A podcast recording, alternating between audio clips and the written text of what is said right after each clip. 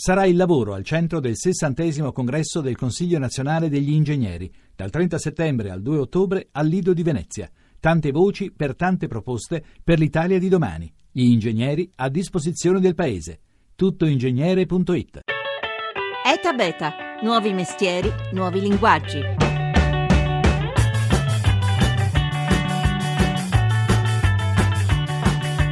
Con Rebello abbiamo pensato di combinare una filosofia di tessuti innovativi ecologici come l'eucalipto, il bambù, l'ortica, con un concetto di moda e di stile italiano forte che viene esportato in tutto il mondo. Sappiamo che nel 2050 il cotone andrà a finire perché al mondo saremo più di 9 miliardi di persone e quindi il fabbisogno sarà troppo grande. I tessuti sono estremamente tossici anallergici, respiranti, traspiranti e quindi offrono un'ottima sensazione di comfort. Non ci sono prodotti chimici, viene usata molto meno acqua e quindi noi facciamo la distinzione sempre tra vantaggi per l'ambiente e vantaggi per il consumatore.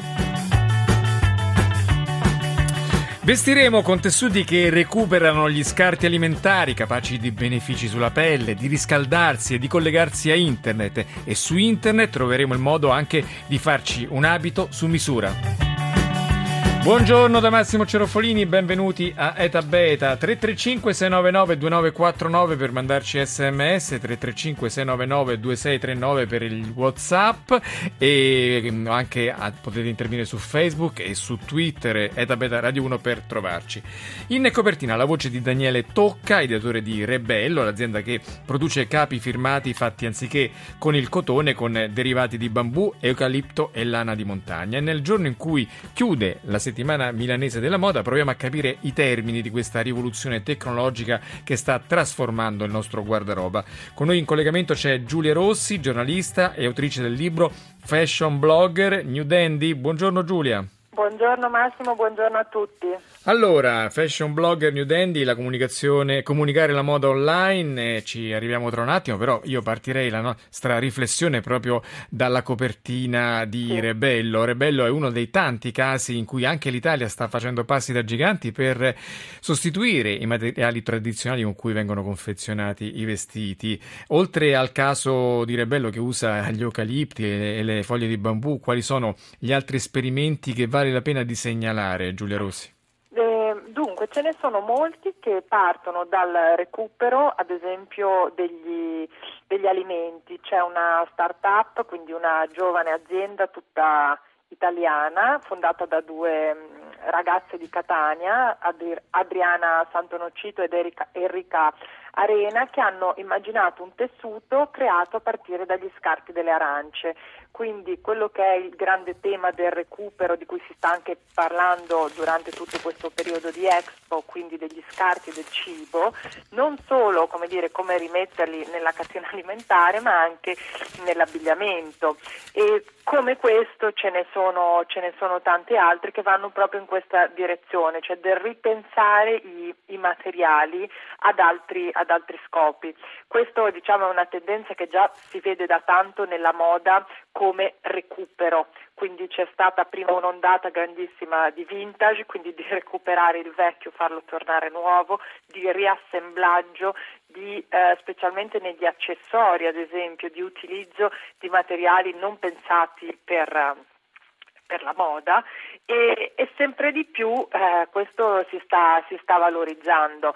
Ehm, in abbinamento anche con le nanotecnologie che consentono esatto. di creare sostanze capaci, per esempio nel caso di Orange Fiber, eh, di, di, rilasciare le sostanze oleose delle arance sulla nostra pelle, però le nanotecnologie consentono anche di riscaldare gli abiti, di renderli immuni alle macchie, quindi insomma le prospettive sono davvero tante. Ci sono altri esempi in questa direzione? Sì, ce ne sono molti, ad esempio nel, nel settore dell'abbigliamento sportivo, il cosiddetto sportswear, eh, perché eh, diciamo, applicate all'abbigliamento dello sportivo, ad esempio ehm, dei particolari microchip che possano misurare il battito cardiaco, le prestazioni sportive e questo da Nike come da altri grandissimi marchi è in continua eh, sperimentazione ed è tra tecnologia e recupero naturalmente una frontiera molto importante che ehm, diciamo che, che, la moda sta cavalcando. Naturalmente non è l'unica perché non ci dimentichiamo mai che va bene l'efficienza, va bene la tecnologia e la prospettiva futura anche a livello di risorse, come avete ricordato nel vostro eh, nel servizio iniziale, cioè dobbiamo iniziare a renderci conto che queste risorse come il cotone non, non saranno infinite, quindi dobbiamo pensare a una maniera per continuare a produrre moda, essere creativi trovando nuove strade e, e questo ci, sicuramente ci aiuterà, questo sta andando nella giusta direzione, ma ecco, la moda è anche bellezza e anche estetica, non solo efficienza. ecco, infatti, e infatti per esempio i nuovi, tele, eh, nuovi, orologi intelligenti, gli cosiddetti smartwatch, che sono nati con eh, la mh, pretesa o la, l'obiettivo di abbinare il, a internet le rilevazioni sul nostro corpo, i battiti cardiaci, il, il, i passi che facciamo, le calorie, le calorie che consumiamo, adesso stanno in produzione anche con i grandi marchi della moda proprio perché oltre all'efficienza c'è questo bisogno di design e di bellezza dell'oggetto. Eh, Però par- voltiamo pagina, cerchiamo un po' di occuparci del libro de, da, da, da cui, eh, con cui ti abbiamo presentato, partendo con questa clip. Sono Chiara Ferragni, ho aperto theblondsalad.com a ottobre 2009. È Chiara Ferragni, che è la più famosa fashion blogger del mondo, qui eccezionalmente in lingua italiana, in genere parla inglese conquista certo. appunto le masse. Allora, chi sono i fashion blogger? Sì, già il fatto che, come stavi ricordando adesso, eccezionalmente parla in italiano è indicativo. Chiara Ferragni è sicuramente la fashion blogger italiana più famosa al mondo che quest'anno è stata inserita nella classifica delle persone più influenti sotto i 30 anni dalla famosa rivista americana Forbes e mh, nasce il suo, eh, come tutti i blog in origine, diciamo, tra 2005 e 2006, il suo in particolare nel 2006, come un diario libero su internet, quindi la possibilità da parte di una ragazza giovane appassionata di moda di eh, pubblicare foto con i propri abbigliamenti, si chiamano outfit, quindi le proprie scelte di stile, i propri marchi. Dopodiché però lei come altre, non tantissime, bisogna dire la verità, sono riuscite da questo a costruire una vera e propria azienda, un vero e proprio eh, lavoro. Ecco, ma in generale, al di là di questi casi eccezionali, chi sono i fashion blogger e che influenza hanno poi sì. sulle decisioni degli stilisti, sul modo in cui vengono realizzati gli abiti? Allora, questo fenomeno delle fashion blogger in questi anni ha avuto fasi alterne. Diciamo che rispetto a una prima fase di grandissimo entusiasmo, quindi del coinvolgimento ehm, di ragazze molto giovani che proponendo queste, ehm, questo stile, questi marchi, andavano anche a fare molta ricerca, quindi era un panorama diverso da quello offerto dalla stampa di moda tradizionale, dai vari Elle, Vogue, eccetera, dalle varie riviste di settore.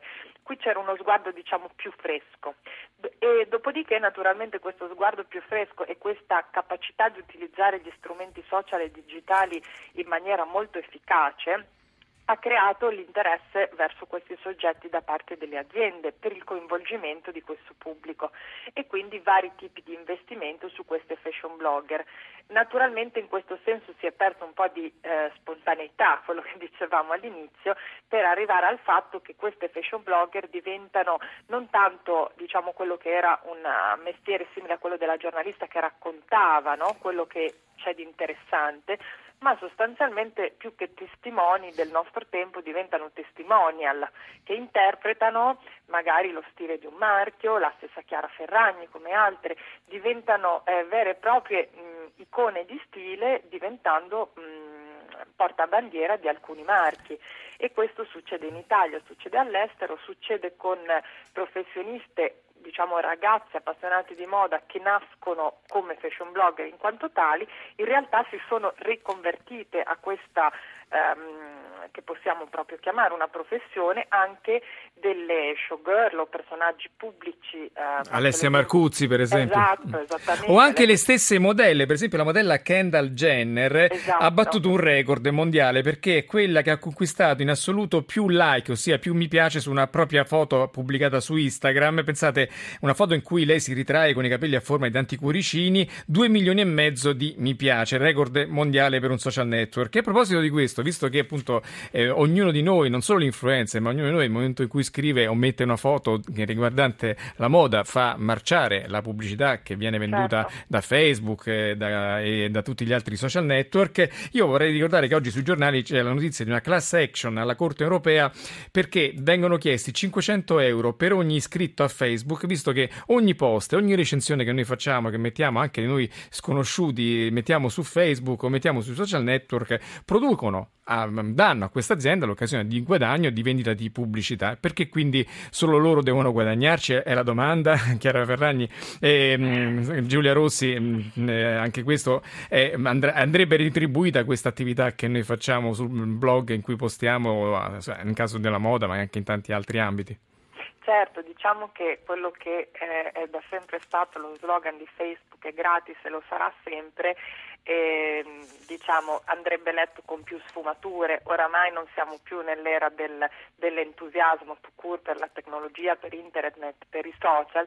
Sappiamo che il fatto di non dover pagare per accedere a Facebook in realtà lo paghiamo ma in maniera diversa, condividendo i nostri dati, condividendo le nostre foto, condividendo nostri, ehm, le nostre preferenze. Ecco, allora a proposito, eh, scusa se la interrompo, Giulia Rossi, allora eh, andiamo a vedere dall'altra parte della barricata cosa cos'è che accade invece quando si, guarda, si, tratta di vendere le cose. Io do il benvenuto a eh, Simone Maggi, buongiorno. Buongiorno, buongiorno, a tutti. Simone Maggi, cofondatore di Lanieri.com, che è la prima sartoria online dotata di un sistema per prendere le misure degli abiti anche tramite internet. Insomma, avete trovato il modo di digitalizzare la professione del sarto. Ci dica un po'.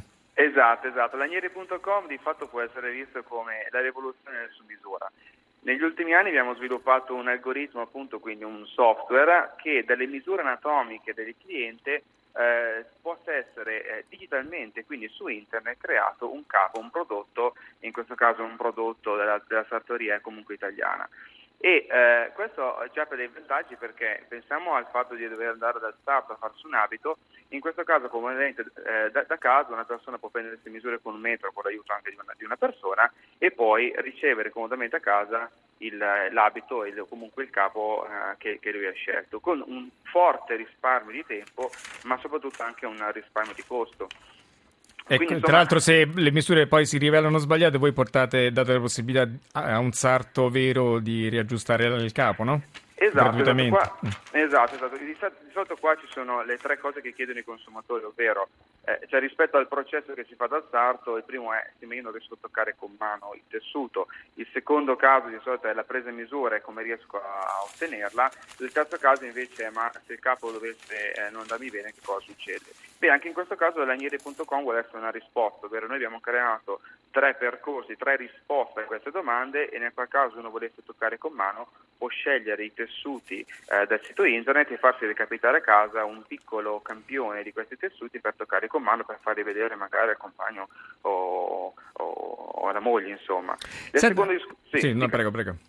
No, il discorso della presa in misura in realtà può essere fatto eh, attraverso anche la nostra rete eh, offline, quindi la rete eh, retail se vogliamo, che abbiamo adesso istruito, istituito un atelier a Milano in via Palermo 8 e l'anno scorso abbiamo fatto dei piccoli temporary showroom, quindi dei piccoli passaggi temporanei per dare modo a queste persone che hanno magari un po' di diffidenza iniziale rispetto a questa nuova tecnologia di avvicinarsi in un modo che è mm. completamente Anche nuovo. lì usate uno scanner per prendere le misure, non c'è più la vecchia, la esatto. vecchio misurino. Esatto, questa è un'innovazione, noi abbiamo voluto innovare anche il settore retail infatti e quindi abbiamo creato questo eh, sorta di nuovo modo di prendere le misure attraverso un po' di scanner, è un progetto temporaneo che abbiamo attivato nella, nel nostro atelier a Milano, però è un altro modo per innovare insomma, la trattoria. Senta, in generale però nelle, voi siete insomma, una piccola realtà molto ben identificata, però eh, siete una piccola realtà del grande mondo delle vendite a distanza, delle vendite online di abiti. Chi sono i colossi in questa grande gara mondiale?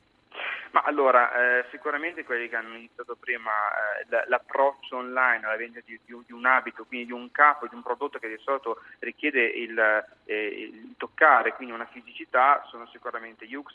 Prima di tutto che mi sento di citare Yux che ha portato l'alta moda italiana eh, online. Un Tra l'altro un gruppo italiano che di recente si è fuso con l'inglese con... Neta Porter. No? Esatto, esatto, esatto, per creare un gruppo ancora più, più grosso. Un'altra, un'altra situazione secondo me è Luisa di Roma un altro, un altro forte brand che vivono principalmente online. Quindi hanno, loro sono stati i primi a svecchiare il paradigma, a rivoluzionare il paradigma delle vendite online di un abito, di un, di un capo. Ecco, queste sono due realtà italiane, poi ci sono le grandi realtà tipo Zalando o Amazon eh, o addirittura i cinesi di Alibaba, quindi la partita è molto ampia.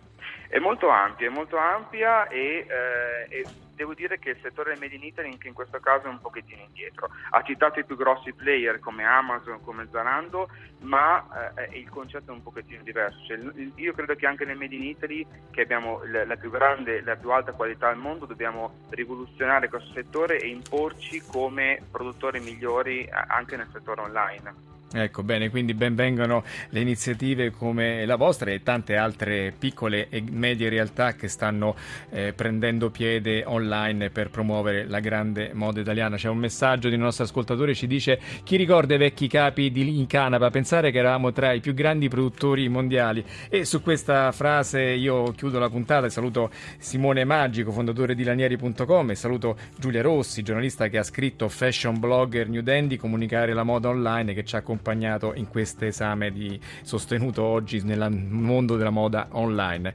Etabeta.rai.it è il sito per riascoltare le puntate, redazione Mimmi Micocci e Laura Nerozzi, la, il coordinamento tecnico di Giampiero, Giampiero Cacciato, la regia di Paola De Gaudio. Noi ci sentiamo domani da Massimo Cerofolini, ora ci sono i GR, buona giornata.